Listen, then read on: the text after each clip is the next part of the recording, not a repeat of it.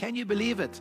Just like last week, it started raining as we were in worship. I really pray that it's prophetic of the grace of God being poured out and a deluge of the Holy Spirit in reviving, awakening power coming to not only South Africa, but to all of the world as well. Now, I just want to review last week. You know, I, I, pack a lot of material in, but the nice thing is then it's recorded. You can go back and you can listen to it again. But otherwise, just sit back, enjoy, but really listen and just let the word wash over you. The power of his word. I touched on it last week, was the second part in the series for, you know, 2021. And I want to just continue talking a little bit about with the fact that we need to awaken to the new creation reality, the power of the new creation. And that is us, because we are new creatures in Christ. Last week, I touched on just by way of reminder God's purpose is a kingdom. And uh, by his blood, Revelations 1, Revelation 5, he redeemed us to be kings and priests. And Revelation 5 says to rule on this earth. And so he doesn't want us to fly away. He doesn't want to take us out of the world. You know, uh, those that have gone to sleep and are in the Lord, they will be coming back to join those who are alive on earth with Christ, and we are to rule and reign on this earth. And I spoke a little bit about the first world, the first heaven and earth, second earth, second heaven and earth, third world, third heaven and earth, and that's where we are now. And this world, according to Paul in Ephesians 3:21 is a world without end. And also all the prophecies spread out from Numbers all the way through the Bible even into 1 Peter chapter 1 first the sufferings and then the glory. This glory, the knowledge of the glory of God, will cover the earth as the waters cover the seas. A prophecy that we haven't seen yet. We've seen it in dribs and drabs, in revivals and in awakenings, but there is coming something of glory to cover the face of this planet. The glory is the image, and the image is shown forth by sons, or is you know sons standing up in full stature, filled with the Spirit. That is the new creation, and we need to awaken to it, awaken to the reality of the new creation. That's who we are. Now, it's very interesting, only twice in the New Testament, yet the New Testament is full of it. You can read all of the epistles and the pastoral letters. You can go right through the New Testament. You can see the reality of the new creation. But Paul tells us in 2 Corinthians chapter 5, verse 17. Oh my word, I've been enjoying 2 Corinthians all over again. You know, you read chapter 1, there's some greetings. You read chapter 2, Paul's plans, and then there's also the restoration of the man that sinned. You go into chapter 3 you know, chapter 2 ends that we are led in a triumphal procession in glory. And then chapter 3 starts. Oh, my goodness, that, you know, we are ministers of the new covenant. We are not ministers of the letter or the ministry of condemnation because we've been transformed by the glory. And uh, what a powerful, powerful scripture that we are living epistles. Paul says, known and read of all. One translation says, manifest. We are manifest. So Paul is saying it's not by hands on stone, but it's by the Spirit of God on flesh hearts that God's word is written, God's law is written, his principles. So we have new hearts that carries his word and this tablet, this epistle, carries greater glory than the former. That's chapter 3. Chapter 4 starts with, man, you know, God who said, let light shine out of darkness, shine into our hearts. And so, wow, really powerful passages. Then you get to chapter 5. Oh, my goodness. It is so awesome. But down in verse 17, you need to go and read it. It's just brilliant. He says, Therefore, if anyone is in Christ, he, she is a new creature.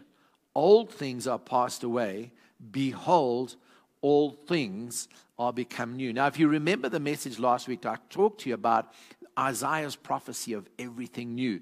You know, even now springing forth. Do you not perceive it? You know, don't remember the former things. They're past. There's a new thing coming. And of course, uh, John says in Revelation 21 new heaven, new earth.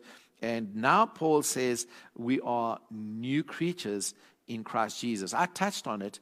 The third world with the new heaven and earth, which is the home of the righteous, needed new citizens to occupy that world. And so God made new creatures a new creation. And he says the oldest past, including everything of the past, which means, you know, all of the law things past, the Mosaic law. And that's why Paul tells us in 2 Corinthians chapter 3, Moses put a veil on his face. The NIV and the King James says more or less the same words, so that the Israelites could not see the end of the thing that was fading because it was symbolic, it was prophetic. That glory could not last. All it could do was decline, and he didn't want them to see the end. Now, Paul tells us in Romans that Christ is the end of the law, but he's also the beginning of the new. So we are being transformed with ever increasing glory, of which there's no end, ever increasing glory into his image and to his likeness as we behold the image of God in the face of Christ. Such powerful verses. Now, really, it's really amazing, isn't it? So the second reference is in Galatians 6.15. Paul says, you know, in Christ Jesus, it's neither circumcision or uncircumcision that availeth anything. He says, but the new creature. So, in other words, Jew and Gentile, together, if we are in Christ, we are new creatures. Isn't it really amazing? The Bible is, God is concise with his words. God doesn't jabber. You know, God doesn't get excused the, the phrase verbal diarrhea. He doesn't, you know, spout and spout and spout. He's so concise with his words. It's almost as if God writes in shorthand and uh, gives us a lot in a few words. And that's why we need to search out the scriptures and spend time meditating on it and studying it. It's almost like his sentences, the words the construction, it's almost impossible to determine by human intellect. We really need a revelation of the Spirit. Like this, for example. Therefore, if anyone is in Christ, he is, she is a new creature. Old things are passed away. Behold, all things are become new. And you know, it's not only your life, and it's not only the old things in your life, it's everything concerning even the law. All of those things passed away. So, we are new creatures for a new heaven and a new earth. So I just want to say this. When the Bible says that we are new creatures in Christ Jesus, He didn't take us and panel beat and spray paint and redo the wiring. You know, He didn't just refurbish us, He completely recreated us brand new. And we've got to see that. We were reborn, we were recreated. And it's so powerful. So, just like the first creation, I mean, you read in Genesis chapter 1, verse 1. So, I'm just going to parallel the two creations the natural first creation, and then I'm going to, you know, just contrast and compare just a little bit with who we are, the new creation, and that whole new created order. It's absolutely powerful. Now, the new creation, Genesis 1, verse 1. In the beginning, God. And God said, and God said, and God said. You know, man had nothing to do with it. And it's very much true that our salvation is all a work of God. Everything. We don't contribute anything. We don't do anything. The only thing we can do is respond in faith and love. That's the only response that we can bring to this. All this is from God. It's to be in Christ is God's work and God's work only. So listen to what 2 Corinthians 5 18, 19 says. So that's just after the verse, verse 17. So the fact that we're new creatures, old is gone, new has come. Paul continues to say, All this is from God, who reconciled us to himself through Christ and gave us the ministry woo, of reconciliation. You know, when you got born again, you were born again into a ministry. And so he says that God was reconciling the world to himself in Christ, not counting people's sins against them. And he has committed to us the message of reconciliation. Now, I just need to repeat that because the way some preachers preach, they preach as if God is still counting people's sins against them. It's, it's really, this, it's, look, it's amazing. This will blow you away. There's, there's a whole teaching on this. But God was reconciling the world to himself in Christ, the world, the whole world, not counting people's sins against them. And he has committed to us the message of reconciliation. Isn't it amazing that potentially the entire world is forgiven because of the sacrifice of Jesus? All they need to do is know that and respond to Him in faith and come to Him in love and walk in a relationship with Him. So, this whole thing, and that's, you know, what some people can't get a hold of is the simplicity of all of this truth is appropriated, is taken on board. We enter into it simply by faith. That's it. And Paul tells us that. For it is by grace you have been saved through faith, and this not of yourselves, not of works, so that no one can boast. And um, it is absolutely, absolutely powerful. And then also in John chapter 1, this is one of my favorite verses. John chapter 1, verse 12, you know, he came to his own, his own received him not, but to as many as received him, to them gave he the power to be or become the sons of God. Now, concerning the sons of God, listen to what he says, which were born not of blood, nor of the will of the flesh. So, in other words, not of, you know, we don't basically traced our ancestry from our fathers, nor by their decision or act. He says, nor the will of a man. He says, but we were born of God. I mean, how awesome is that?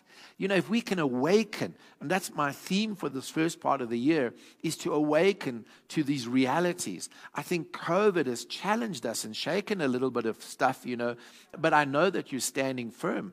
Paul said that to uh, one of the churches that he wrote, and he said, I'm delighted to see how firm you're standing, and you're standing firm. And so we were born again, and it's all by faith. So let's just start paralleling us as a new creation with the physical creation. So, um, Ephesians chapter 2, verse 10 tells us this we are his workmanship. We are his workmanship, created in Christ Jesus for good work. So, there we are. So, the physical creation was God's workmanship, and he fit the world for us to live in, but that world basically was destroyed by flood and then later by fire and now it stands. But we are created in Christ Jesus for good works, which God prepared beforehand that we should walk in them. Now, I just want to point out to you, and I think already many of you have cottoned onto it, and that is this that the old Adamic creation was not in Christ. So, when Paul says in 2 Corinthians 5 17 that we are new creatures, he was talking about really us as believers. So it was not in Christ. And uh, so he was speaking of the old creation.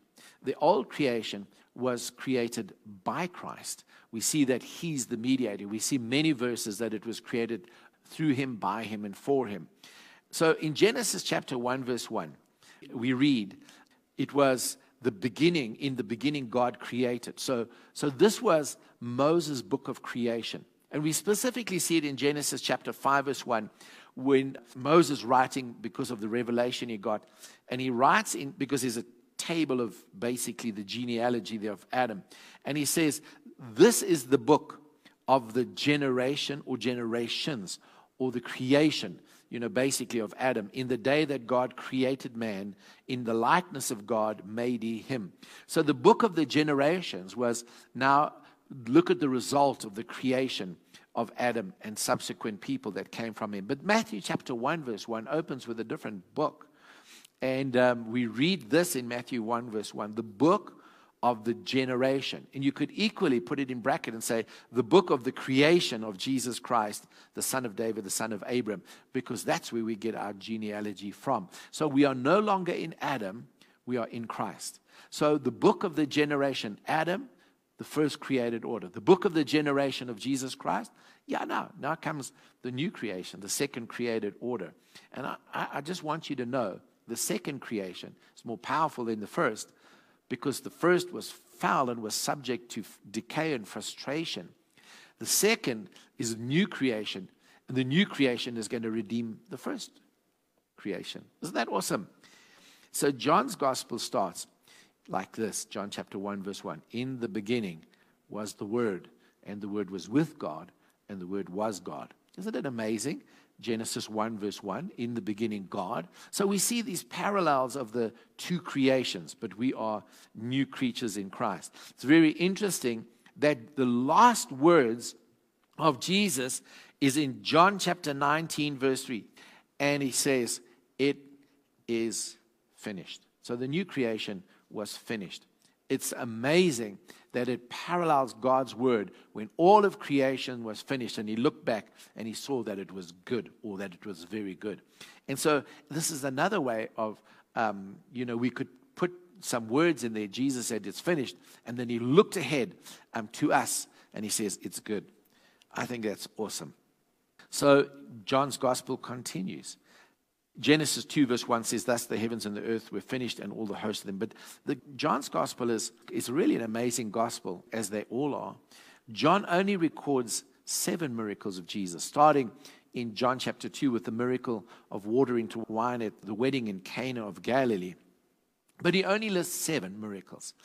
And um, there's actually an eighth, but you know, it, it, not in the order of those seven. So there's seven miracles.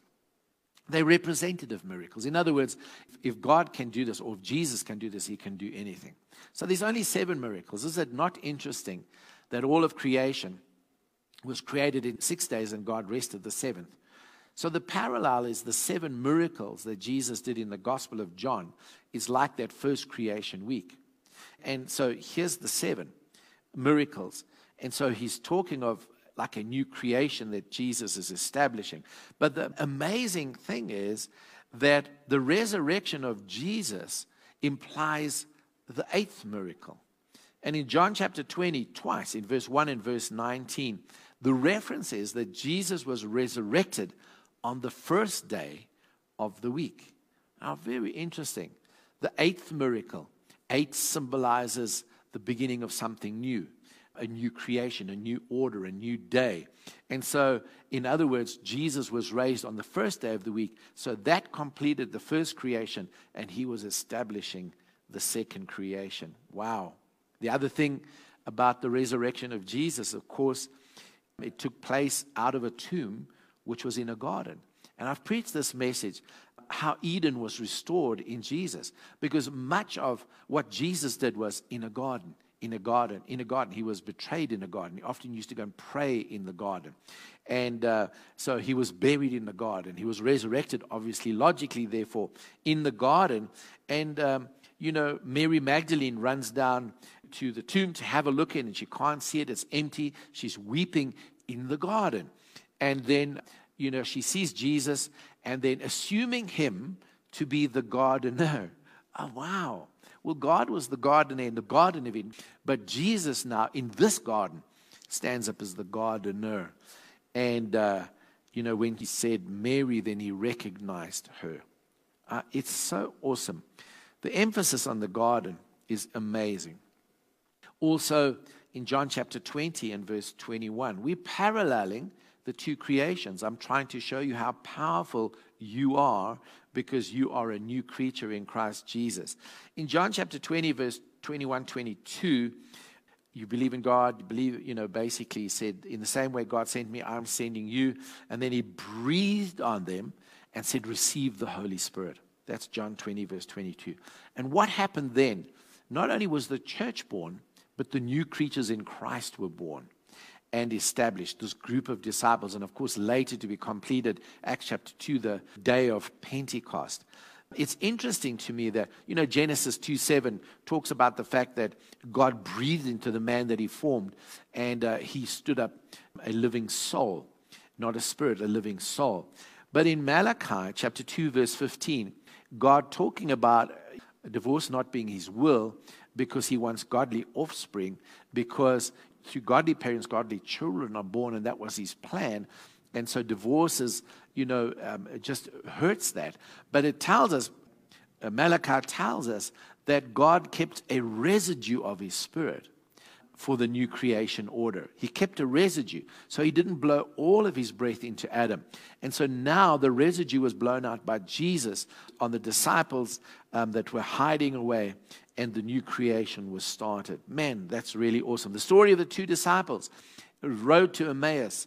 When Jesus broke the bread, the Bible says their eyes were open because they could not recognize Jesus. Their eyes were open. This is a complete parallel to Adam and Eve in Genesis 2 7, when their eyes were opened in a sense that they saw that they were sinners and, and knowing good and evil. God only wanted them to know good. And so there was the opening of the eyes. Of course, 2 Corinthians chapter 4, verse 6, that great passage that I refer to. Genesis chapter 1, verse 2 tells us this, and verse 3 the earth was without form and void, and darkness was upon the face of the deep. And God said, Let there be light. So 2 Corinthians 4, verse 6 says, For God who commanded the light to shine out of darkness hath shined in our hearts to give the light of the knowledge of the glory of God in the face of Christ. So God lives in unapproachable light, yes, but it also tells us that He's in darkness because then that's the backdrop for the light. So out of darkness, He speaks forth and shines forth His light.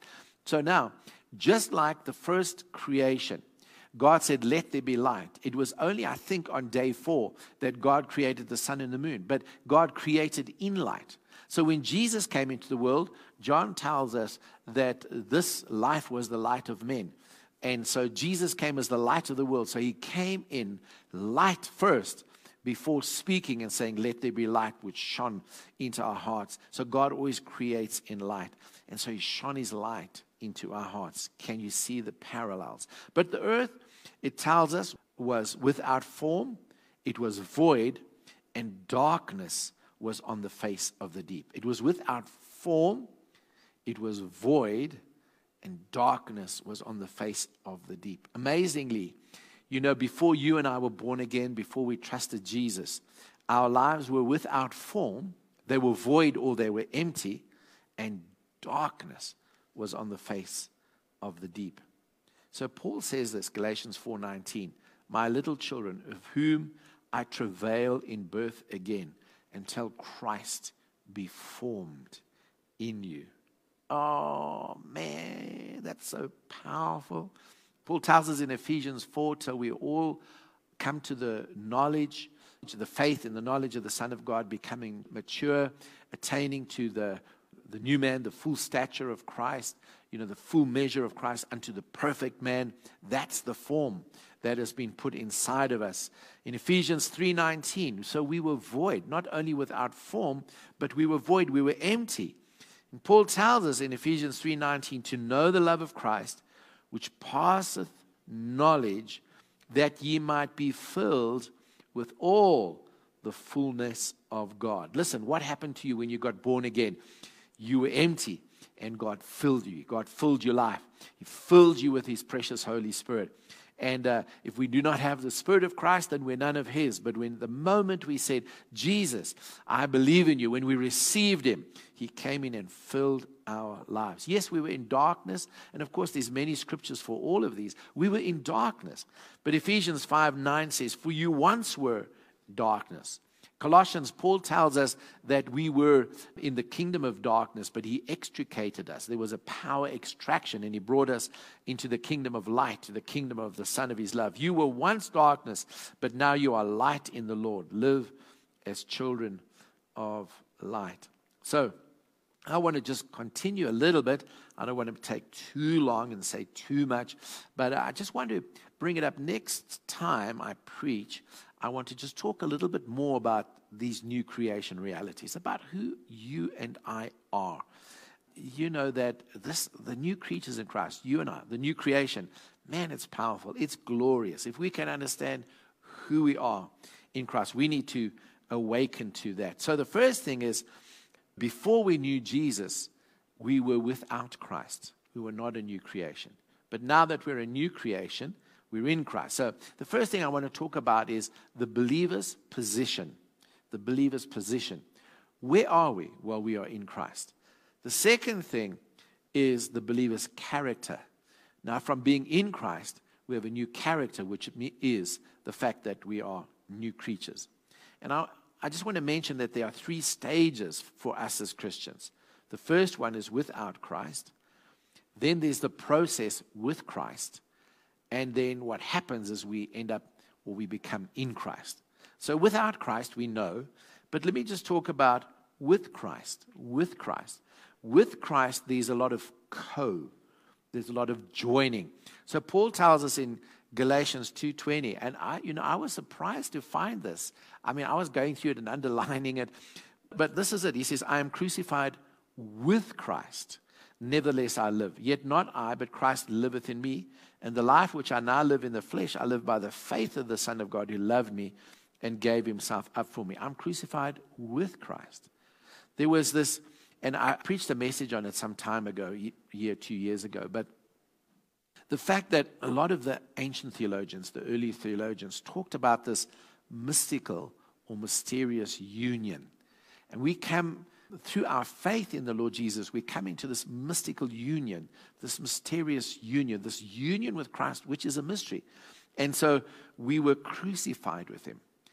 And then in Romans chapter 6, verse 8, Paul says, Now if we be dead with Christ, so we were crucified with him, we died with him. He says, We believe that we shall also live with him, with Christ. I mean, that's amazing. Ephesians 2 5. Even when we were dead in sins, hath he quickened us together with Christ. So we were crucified, we were dead. In a sense, you could say we were buried, and then we were quickened with him.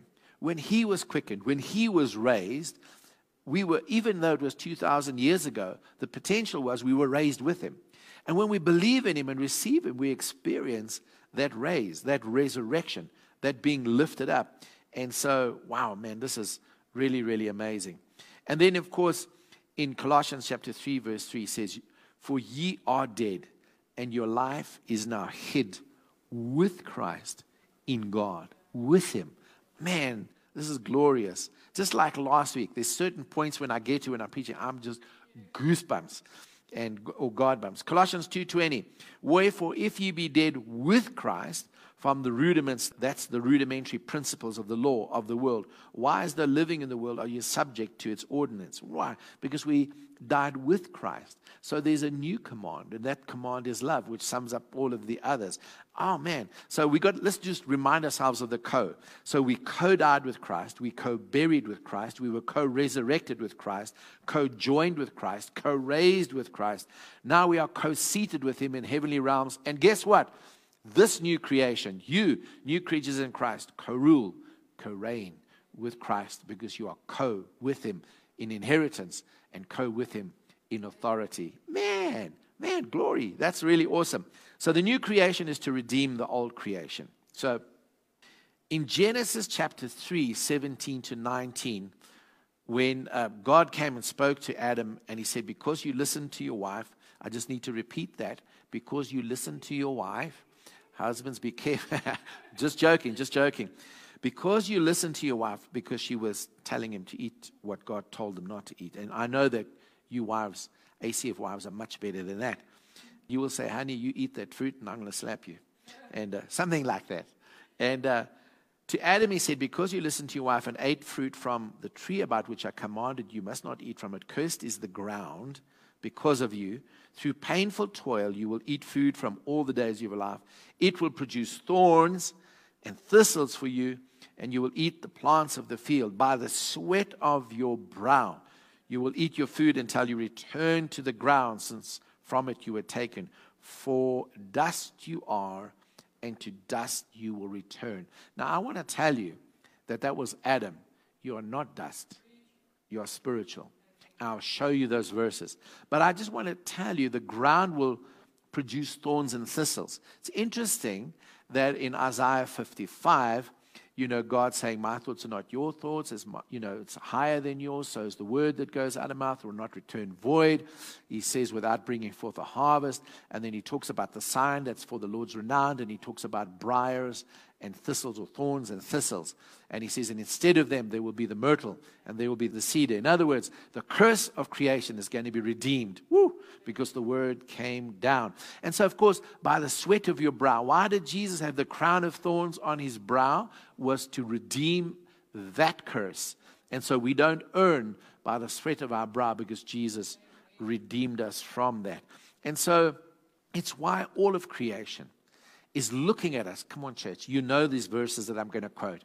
This creation, this Adamic creation, this old creation, this previous creation, is looking at the perfect creation, the new creation, and it's crying out in travail. Romans chapter 8, 18 to 24. I consider that our present sufferings are not worth comparing with the glory that will be revealed in us. That includes your present sufferings during COVID. It's not worth comparing to the glory that will be revealed in us. For the creation was subject to frustration. It wants to be liberated, not by its own choice, but by the will of the one who subjected it, in hope that the creation itself, that creation, will be liberated from its bondage to decay and brought into the freedom and the glory of the new created children of God. Yeah, hallelujah. So, not only so, but we ourselves, who have the first fruits of the Spirit, groan inwardly as we await eagerly for our adoption to mature full sonship, which will even be the redemption of our bodies. Paul says, In this hope we were saved. Listen, the hope into which we were saved is not a rapture. The hope to which we are saved is the redemption of our bodies' adoption to full mature sonship and that glory to be revealed through us on this earth. So let's just talk very quickly. We've got a couple of minutes about being in Christ. We were born into the old creation, but we were born again into the new creation. The first creation was without Christ. The second is with Christ. Paul says in Ephesians 2, verse 12, he says, Remember that at that time you were separate from Christ. Now we're in Christ excluded from citizenship in Israel, and foreigners to the covenants of the promise, without hope and without God in the world. So now you can reverse all of that, and the opposite is the truth. We're born again.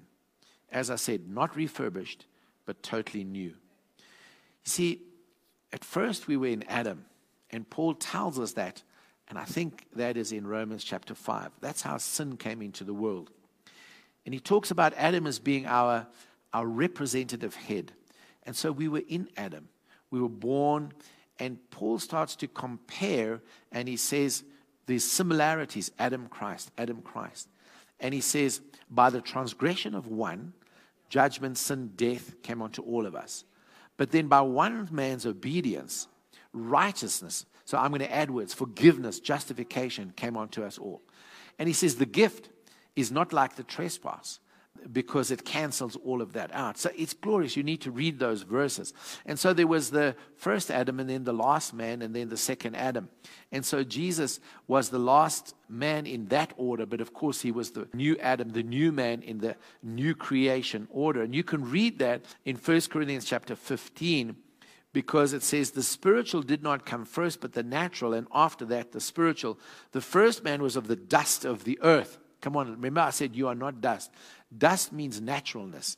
You know, it's interesting that when Jesus cursed the serpent, he said, You'll crawl on your belly and you'll eat dust. In other words, he can only influence and act on those who are natural people of the dust of the earth. But you are not natural, you are spiritual. So you have been lifted into the heavenly realms. You so, are so far above the serpent. And if we live in that realm in the spirit, Satan can have no influence on you. And so the first man was of the dust of the earth, the second man is of heaven. And as was the earthly man, so are those who are of the earth, the natural creation. And as the heavenly man, so also are those who are of heaven. So we are now of heaven. Although we're new creatures, we live in the new heaven, the new earth, we are of heaven. We owe our origins from there, but yet we dwell on earth. But we live in heavenly realms. As was the earthly man, so those are of the earth. And as is the heavenly man, so are those who are of heaven. And just as we have borne the image of the earthly man, so shall we bear, and we do, the image of the earthly man. And remember, in Genesis 1 26 to 27, God said, Let us make man in our image and our likeness. First man, he never ever received the likeness, he just had the image. He lost the likeness. Now in Christ, image, likeness has been restored. Wow. Let's just talk a little bit more about it for the next four minutes or so. Let's just have a look at it. What does it mean to be in Christ? Well, we looked at already that we're not in Adam, we're in Christ. So come on, church. There's no generational curses. There's no sin, and we don't carry the nature of Adam because Peter tells us in 2 Peter that through his great and precious promises, along with his divine power, we participate in the divine nature. So we have, we have his divine nature. So we don't have the nature of Adam because we were made completely new. We were born there, but we were born again in Christ. And so we mentioned that, but it's also, we got to just go back to Noah's ark, you know, which represented salvation in which only eight people were saved, but also, you know, all of the plants, animals, and things like that, or animals, birds. And so, you know, um, it was made by instruction from God. And when um, Noah and his family were inside, God shut the door. And it could only be opened at the right time. but it represented salvation.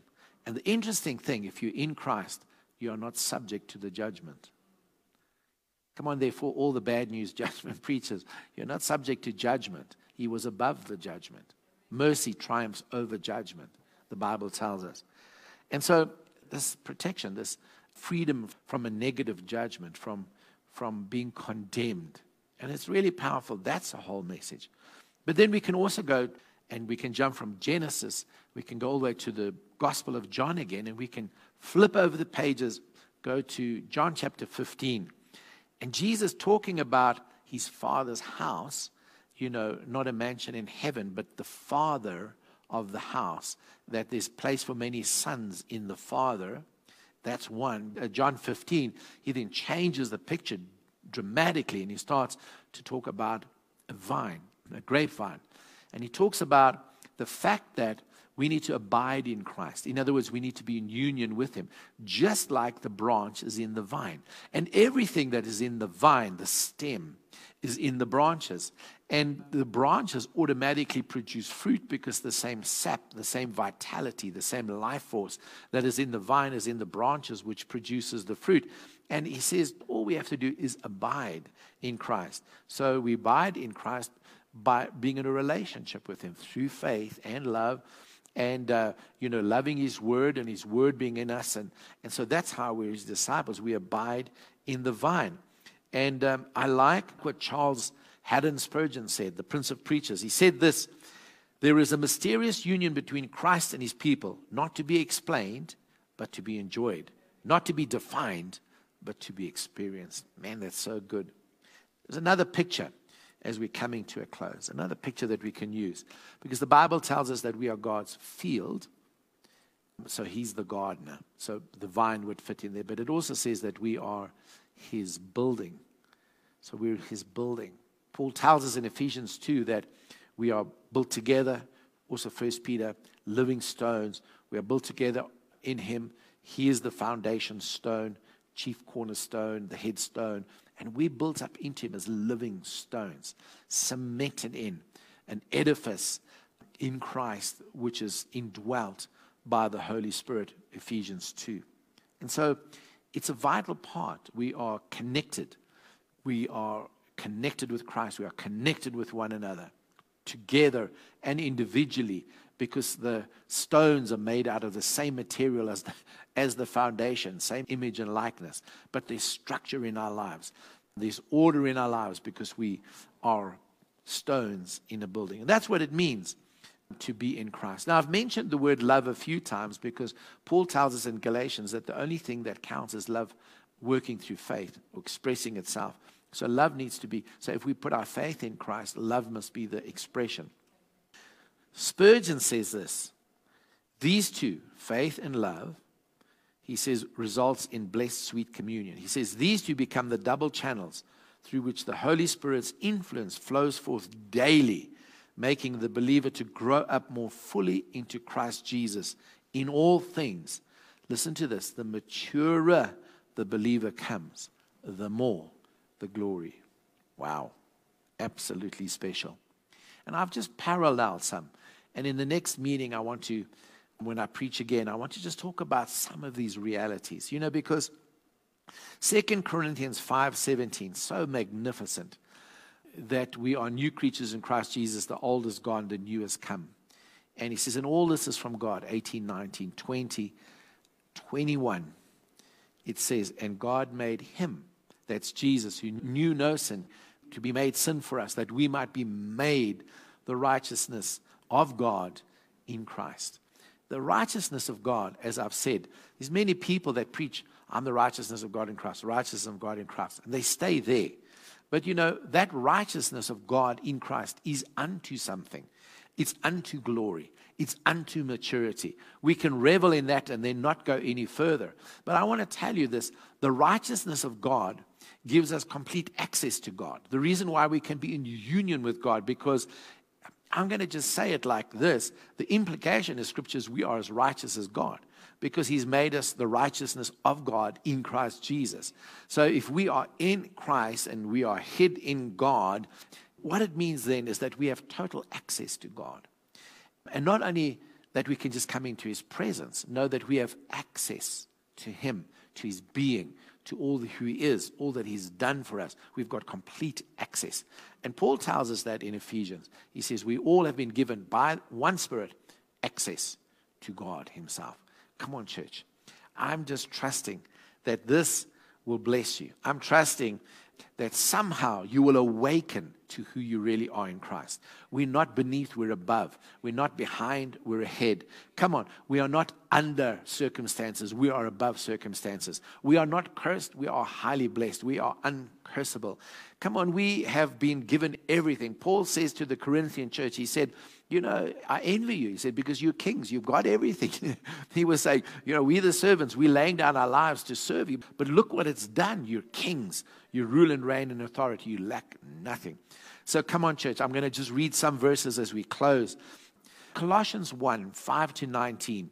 Here you can look at it as this is the old creation, the Adamic creation. He says this Who is the image, talking about Jesus, of the invisible God, the firstborn over every creature. So that puts him in authority. For by him were all things created things that are in heaven, that are on earth, whether visible and invisible, whether they be thrones or dominions or principalities or powers. All things were created by him and for him. And he is before all things, and by him all things consist. And he is the head of the body, the church. He is the beginning, the firstborn from the dead, that in all things he might have the preeminence. For it pleased the Father that in him should dwell all the fullness of God. So that's first order, created by Christ Jesus. Now here comes the second order, created by Christ Jesus. And having made peace through the blood of his cross, by him to reconcile all things unto himself. By him I say, whether they be things in earth or things in heaven.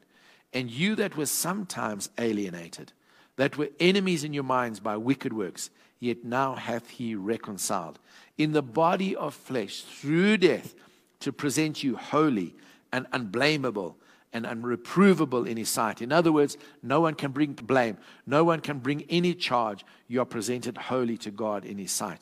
If you continue in the faith, grounded and settled, and not moved away from the hope of the gospel which you heard. Wowza. I mean, this is absolutely awesome. Now you could go to continue reading Corinthians and Galatians and Ephesians. You could read more of Colossians.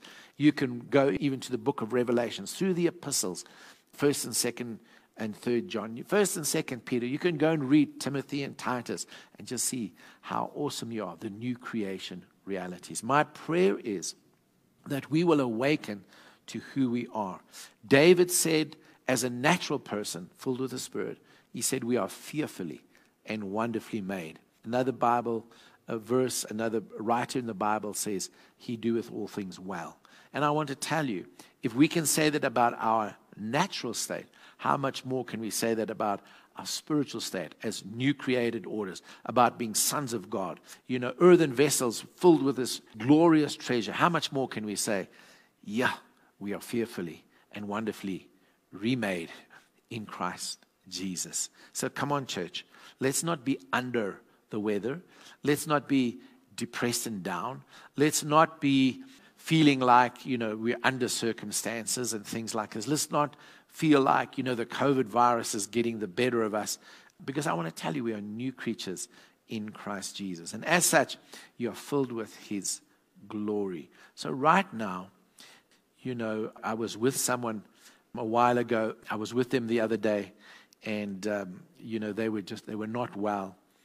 And I reminded him his dog was sitting there with me, and the dog had its chin on my legs, and he was looking up to me with those nice big droopy eyes.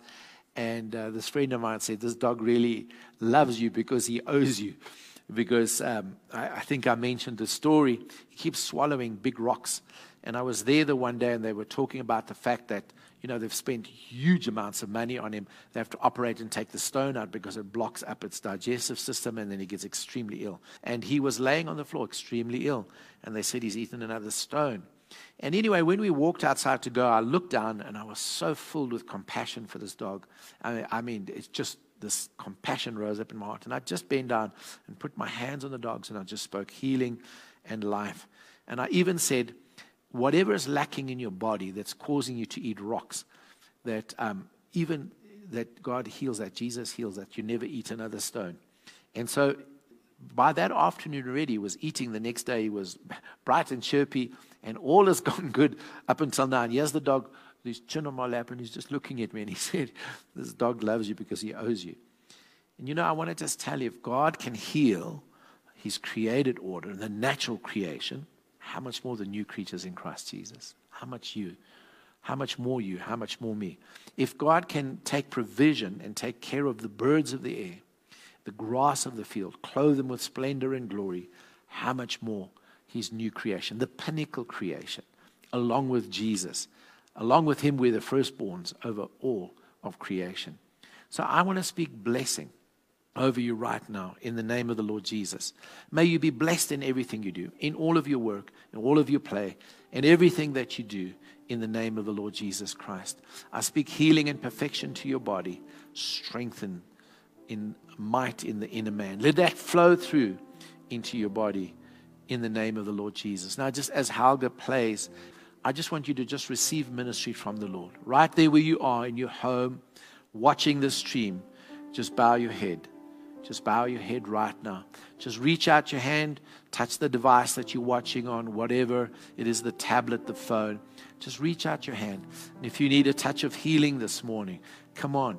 You are fearfully and wonderfully made. You a new creature in Christ Jesus. The old. And here we can include sickness. Here we can include lack because that belongs to the curse of Adam. It doesn't belong in the New Testament. Come on. Just put your faith in Him. The same faith that you put in Him to believe for forgiveness of sins. The same faith when you say, Jesus, I receive you as my Lord and Savior. Why don't you this morning receive Him as your healer? Receive Him as your provider. Receive Him as your peace. Receive Him as your comfort. Receive Him as your strength. Receive Jesus this morning.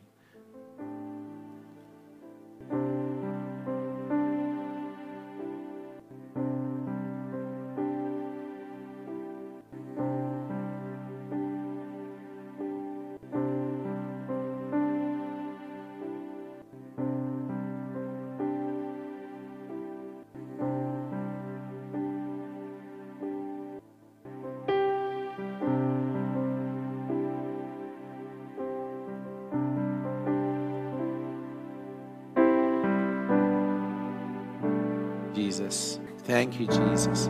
Lord, touch your people, bless your people, minister to your people, heal your people, encourage your people, strengthen your people, provide for your people. In Jesus' name, bless you.